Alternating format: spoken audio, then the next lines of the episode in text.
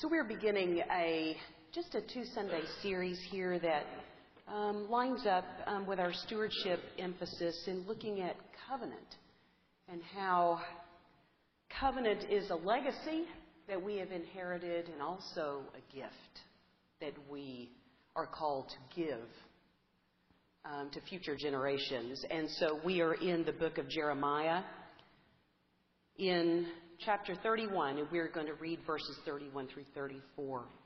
Listen for the word of God. The days are surely coming, says the Lord, when I will make a new covenant with the house of Israel and the house of Judah. It will not be like the covenant that I made with their ancestors when I took them by the hand to bring them out of the land of Egypt, a covenant that they broke, though I was their husband, says the Lord. But this is the covenant that I will make with the house of Israel after those days, says the Lord. I will put my law within them, and I will write it on their hearts, and I will be their God, and they shall be my people. No longer shall they teach one another or say to each other, Know the Lord, for they shall all know me, from the least of them to the greatest, says the Lord. For I will forgive their iniquity and remember their sin no more. This is the word of God for the people of God. Thanks, Thanks be to God. God. Amen. Let us pray. O Lord, may the words of my mouth and the meditations of our hearts be acceptable unto you, O God, our rock and redeemer. Amen. So I think some of you have heard me tell the story of this Bible, my preaching Bible, that is looking pretty pitiful. Um, the cover, and yes, Georgianne McShann, I remember your bookbinder suggestion, and I need to call this bookbinder before the front falls off. Um, but this was a gift from my mother in 1994 when I had decided to follow through on my call to ministry. And on the inside, uh, it says to Valarie, I am enormously pleased with your new direction. Blessings on you. Love, Mop my nickname for her. Christmas 1994.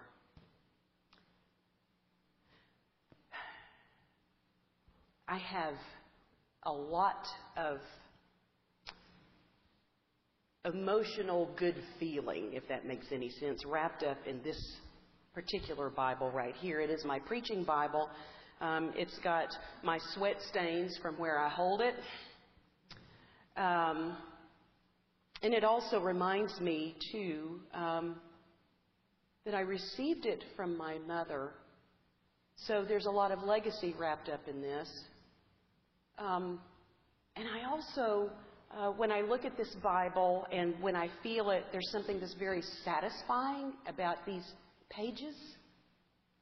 You know, Bible pages are kind of crinkly, kind of onion skin like, aren't they?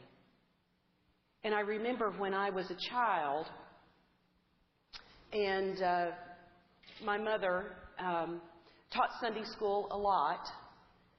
And on Saturday evenings, uh, she would be usually sitting on the couch and she would have her own old Bible, and it had a leather um, backing which was well broken in um, with these onion skin pages. And uh, she would be reading and getting ready uh, to teach Sunday school the next day. And um, I remember there were months and months and months, and it may have even been a year, that she was in the book of Jeremiah. Because there are 52 chapters in Jeremiah. And so maybe she was taking a chapter a week, I don't remember. But I would go up to her and I would look over at a Bible and I'd say, Are you still in Jeremiah?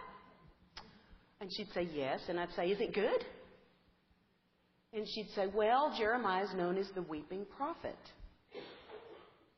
And I was like, Why is he the weeping prophet? And she said, Well, he writes about some sad stuff.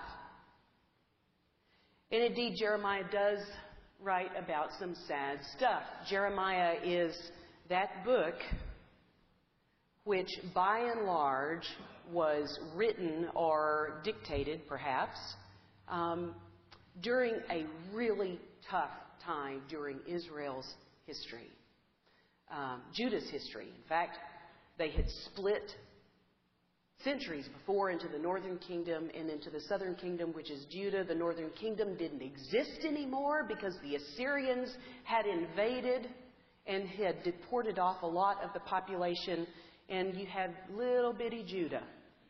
Little bitty Judah, which is trying to find its way between two superpowers, the Babylonians and the Egyptians, and they are losing their balance.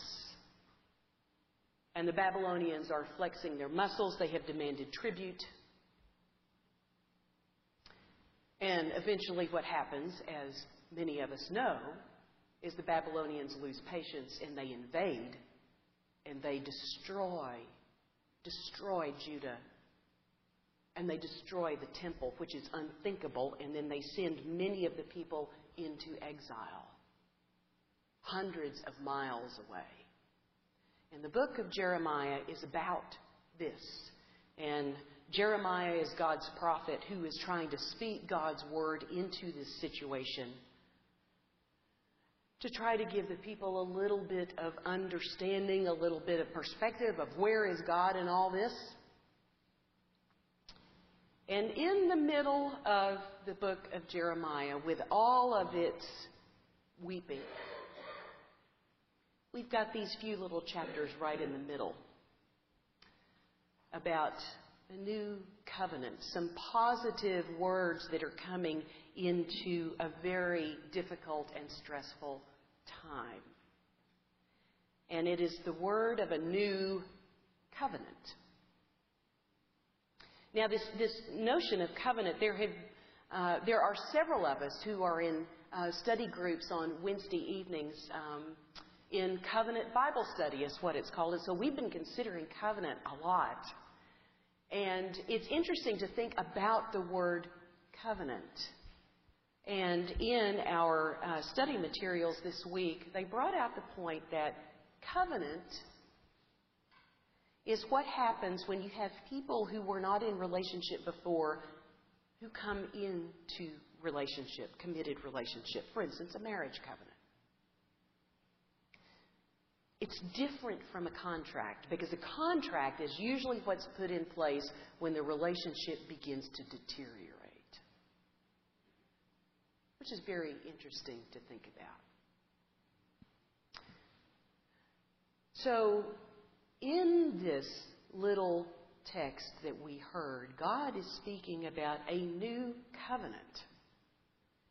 And what I want to do is put that into context between the difference between covenant, which puts parties into relationship, into committed relationship who weren't in relationship before, and then contract, which is put into place when the relationships begin to deteriorate to provide some kind of parameters by which the relationship can still work.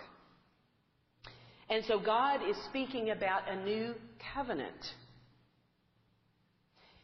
And God says, This will not be like the covenant that was given when I freed the Israelites from bondage in Egypt. And of course, the reference here is to the Sinai covenant, which is given in the book of Exodus, and we find it reiterated in the book of Deuteronomy. And God says, of course, they, the Israelites, they, they broke this covenant. They went chasing after false gods, and as the book of Jeremiah puts it, they go chasing after idols. And the Hebrew word for idol is also the word for emptiness. Hevel. They chase after Hevel and become Hevel themselves. They chase after what doesn't exist and lose themselves and become empty themselves. And so the Israelites have been engaged in this, hedging their bets against, um, you know, that, well, maybe there, there, there's not only just one God of the universe, maybe all of these other other outlying kingdoms and their gods and goddesses and stuff, you know, maybe, maybe we could just give a few sacrifices to them and just make sure we got all the bases covered, right? Maybe we can play a few power politics, you know, between these two great superpowers of Babylon and Egypt, and maybe we'll come out okay. Not listening to the Word of God, which is being spoken in their midst.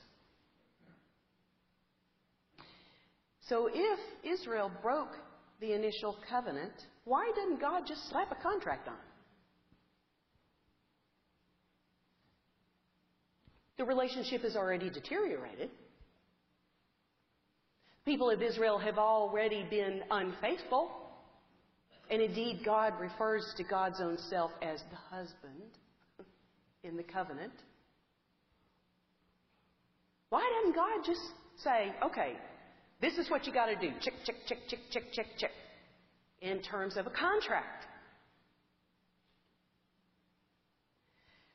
And it seems to me that when we consider this text and we think about the covenant that is written on the heart, we think about what that means for us inside.